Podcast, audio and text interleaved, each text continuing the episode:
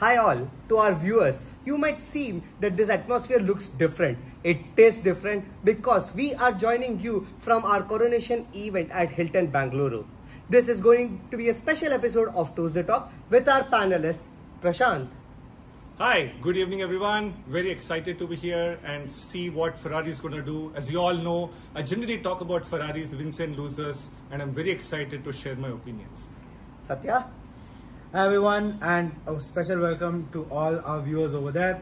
I'm Satyanarayan, and I support Mercedes, and I've always been a Mercedes fan since they have been there, and they are bringing new updates. I'm excited about it. Thanks for taking up that topic. We'll come we'll touch it soon. To you, Sunny. Hello, everybody. My name is Sunny. I was the MC for the coronation event today. It was really a lot of fun. I thoroughly enjoyed myself, and I'm very happy to be here. I'm here to talk about Red Bull Racing, my preferred team from the last more than five years now, and I'm excited to know what's going to happen in this Monaco Grand Prix. Wonderful. Hope they dominate this race also. To you, Aakash. Hello viewers, my name is Aakash and I'm currently rooting for the Aston Martin F1 team. Do not ask me about what the full name of the Aston Martin team is. You cannot blame me because Lewis Hamilton himself doesn't know the full name of his own team. but with that said, I'm really floored by the progress that Aston Martin have made over this season and I'm really rooting for them and excited to see what they have to offer for the rest of the 2023 season. Yeah. For our viewers who felt that there was a brief log from our episodes last week, that was mainly because the Imola was whitewashed. It was flooded, and our support and prayers go to the families of the people residing in Imola. Now, considering Imola had been whitewashed and we had a number of teams bringing upgrades, Sathya, could you give your take on what do you feel would be Mercedes upgrades and how they would potentially cre- create a change in the packing, pecking order? So, unfortunately, as I'm looking at the timings for FP1, FP2, not that great. They are to somewhere near the top five, but it's still not good. And FP3, Hamilton just crashed out, and they had to end the session because of Hamilton's crash, which again is not that great because the qualifiers is in within half an hour time. So, and Monaco is not a great place to actually test out your. Uh, Engines. engines engines or your new because they do have a new side pod which is very much similar to what the red bull has but this is not the circuit where they can try it so i want it to be good but so far the results aren't that great Seems like luck is not favoring the Mercs. yeah Yeah, to you, Aakash. The latest news from the Aston Martin camp is their new engine supplier for 2026, which is Honda. Recently, Honda had a tie breakup with uh, Red Bull. So, what do you feel are the prospects of this deal? Uh, first of all, I absolutely love how Honda have come back. Now, those who've been following Formula One for a long time, and let me just start off by saying that Fernando Alonso is on the Aston Martin team, and he's had a lot of input when he was in McLaren as well. And he's probably going to have a lot of input in Aston Martin as well over development and stuff. So I'm really interested to see how he's probably reacted to this news because if you've seen Alonso's performances, if you've seen McLaren's performances when they had the Honda deal and they, when they had the Honda engine, completely abysmal. And I'm sure that Alonso Fernando himself probably does not have as much confidence in the Honda engine as the uh, as the team themselves have. So more or less, Fernando might have had his input, but I'm really loving to see that Aston Martin have taken that step to sign Honda. Honda being proven engine manufacturers for Formula One, for championship winning Formula One teams. We've seen it with Red Bull, we've seen it with McLaren, not the 2017 one, but the times where Ayrton Senna and Alain Prost were fighting with the McLarens. So, Honda, a proven engine manufacturer in the sport of Formula One. I'm really excited to see how Aston Martin, you know, uh, work with Honda in order to make a completely god level machine for Fernando Alonso to drive. Alonso, uh, uh, still, I would say, almost in his prime. Uh, he's at the age of uh, 40 plus, but he's still crushing it in Formula One. So, really excited to see the prospects. I think they're going to do well. So, hoping for Fernando to race in 2026, that's going to be a great challenge ahead. Sunny, considering that, okay, Red Bull had a fallout with Honda, right? How do you see this situation? Because Red Bull has still not announced that, okay, Honda is going to be their engine supplier for 2026. Well, first of all, Red Bull did not have a fallout with Honda. It was a very amicable split.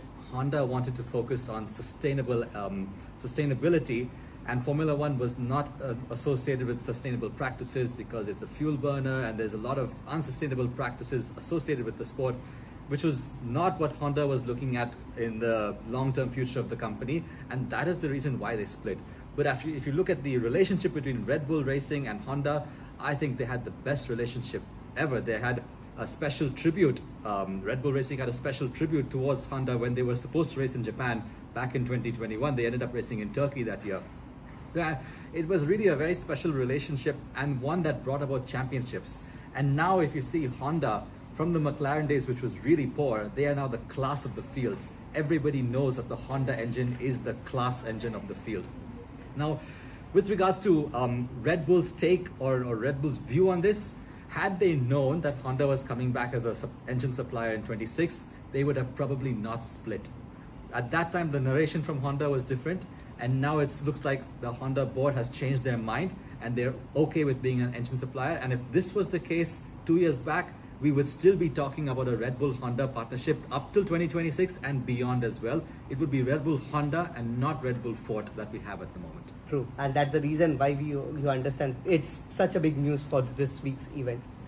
To you, Prashanth, we are racing at Monaco, the home Grand Prix of Charles Leclerc, and you know there is a curse related with Charles Leclerc. Being a Ferrari fan, how do you see that? Okay, will the curse be broken or will the curse continue? First of all, we all know it's a train. It's always a train in Monaco. The person who gets the pole has the highest advantage. And seeing from the three practices, Red Bull has an advantage. Right? How they fare in the next 25 minutes for the qualifying is going to be a big deal, correct? But saying that, Ferrari have not done any major upgrades in the last two races. They were trying to see how Imola would have worked out. It was their one of their home turfs happening in Italy. Did not happen. That's fine. So they don't have anything new to offer except the consistency factor. How they can avoid certain crashes, how they can avoid that few edges, the few inches in Monaco, because it's all about the game of inches in Monaco. One small mistake, even if you're leading by 40 seconds, it's the end of the game for you, right? So coming back to Ferrari, I don't see Ferrari being there in the front position, right? It would take a miracle unless there's more and more crashes coming in. What I would really hope is can Ferrari accumulate a few more points, maybe even salvage a podium out of anybody else's misfortune? But would they be the front runners for a 1 2? I highly doubt it. Unless they bring in two factors. One, definitely more upgrades, which is going to be challenging.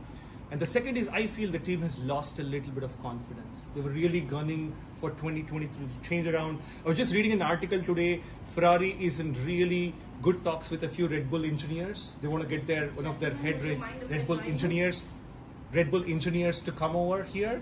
But that's not going to be happening in 2023, right? Even if the transition happens, it's going to be a multi-year. So this race is all about fortunes and a bit of consistency to our viewers listening in and thinking why we did a pre-qualifying for Monaco. It's mainly because of that train. Because races might be boring, but it's quali where the things get really exciting. The pole sitter normally tends to win, but that's not has, has been a case over the last few years where pit stops have cost. You remember the Bottas tire, which took long, long, long time to be removed. With that, my dear friends, what are your predictions for the quali of the Monaco Grand Prix? Well, when Prashanth mentioned about crashes, now P2, FP2, the Ferraris were very close to the Red Bull, Yeah. but Sainz crashed. Yes. P3, Hamilton was the fast. He was setting the fastest first sector, and then he crashed. It's going to be everyone wants to get that pole, and they are trying to be at the very edge. Yet somehow or the other, the track isn't that track isn't that forgiving at the moment because the cars are somehow not somehow they are faster than what they were, but they are still heavier. So, given the track of Monaco, which has not been changed since 1950, it is much more difficult and much less forgiving track now. just just to add a point to that the reason for these crashes as the drivers say is the monaco surface has been resurfaced in the last one month for in, in uh, in a matter of two days and that's creating a bit of bumps nuggles which the drivers have not faced over the years and I believe the tires are also new Yes. Yes. Pirelli tires. It's new. So there are a lot of new things happening. There's new Pirelli tires. The tracks are newly laid. The cars ha- have upgrades that were supposed to be in Imola but are present here. Apart from the fact that in the practices Red Bull is the top, nothing else after that seems to be predictable. Mm. And that has been the case for the last five races this entire year. If you were to ask me or anyone who is the second best team, you won't get a straight answer. Yes. So the predictions are Red Bull and then anyone. Anyone. For you, Sunny? I think it's pretty clear that Red Bull are the favorites. Uh, even on a track like Monaco, we've seen in the practice sessions they are already ahead by one or two tenths. Mercedes has a new upgrade. It's very likely that they're pushing the upgrade to see what the maximum potential is, whereas Red Bull are holding back. We know that Formula One teams hold back in reserve during the practice session and unleash the full performance only during qualifying, which I think Red Bull are doing once again. I fully expect Red Bull to take this. Prashanth? I would have a different answer. Meaning there is no different answer, it's going to be Red Bull. But the question is that which Red Bull driver? Uh, Perez is driving, and you've seen the relationship between him and Perez going a little bit sour. I think it's a healthy competition. And I think it's required because if Max or any driver wins five out of five, there is a boredom created. There is a bit of you know, certainty created. And I think we want an excitement. The fans want a bit of excitement. I would love to see how Perez can win this race. That would create even a little bit more challenge for uh, you know Jeff. Uh, sorry, not Jeff. Uh, Christian Horner. How the two drivers are going to be treated equally, or will there be a preferential in the upcoming races? Max has shown his bit of disappointment uh, after Baku that you know the, the the DRS benefit he didn't get and uh, Perez overtook him. So it's not the question of Red Bull versus others. It's who in Red Bull. I'll be very interested in. Thanks. Aakash, your view? I'm going to be a little different in my prediction here. I'm going to say Charlotte Leclerc. Wow. I know what Prashanth said, I know what Sathya said, I know what Sunny said, but I think it's been a proven fact that Charles Leclerc has been the fastest driver on the grid today in terms of one lap pace. Yeah. I think we've seen we've seen him take uh, we've seen him draw out that extra half a second, that extra bit of time that you need when there's track evolution, when there's a, the, when it's essentially one shot qualifying when just five or let's say three minutes are left in Q3. You see Leclerc bringing out the limits of that car, bringing out everything in that car, and finding that extra two or three tenths. And uh, he's had poles in Monaco, so he's Yeah. got a track record of poles in Monaco. And I know the performance of Red Bulls has been great, but the Red Bull performance I feel is mainly on straight line speed Yeah. and Monaco definitely doesn't have a lot of straight lines. Obviously, it doesn't. It just has one short DRS zone, but that's about it. I think Ferrari's also equally good in terms of cornering, and if Leclerc can find that extra two or three tenths in his final run of qualifying, I am predicting Charles Leclerc to take pole, and I am also predicting Charles Leclerc to break the Monaco curse this time. Wow. I know it's a bold prediction, but It is. Yeah. and Because- some of you may say wishful thinking, but No, because my Forget the prediction wishful was thinking. my Are you- prediction was going to be the exact reverse of that. In the sense, he might get pole, but, But he will he win? might- the curse might continue. So sorry. No, So see, some some might say wishful thinking, some might say 100% accurate, some might say any anybody could say anything. But I want to ask you, Aakash, are you willing to wager on that? he's a professional poker player. So, so, so, so Vignesh, I have a question, right? I think you heard from our predictions. Now, being a city circuit, very fast pace and also high cornering, this is bound to have crashes. Yeah. There is a new rule. Would you like to help us with the benefit of for all the guests? What is a new rule about the safety cars and the flags? Okay, so F1 recently noticed that okay, the drivers were driving. I would not say erratic, but they were driving a bit harshly in the safety car conditions, especially in the double yellow flag. Now F1 has brought a rule where they'll also monitor the speed so that there exists a constant speed in order to driver not brake test any other driver who is coming behind. This is just a safety precaution and it has been implemented right in from Monaco. Yes. That's With that, to our viewers, just let us know if our predictions came true. Please do subscribe, share, like, and comment. We will come back to you once again for our next race in a week's time. Signing off from Hilton in the conference of the coronation is Vignesh and the team of panelists. Thank you. Thank you. Bye.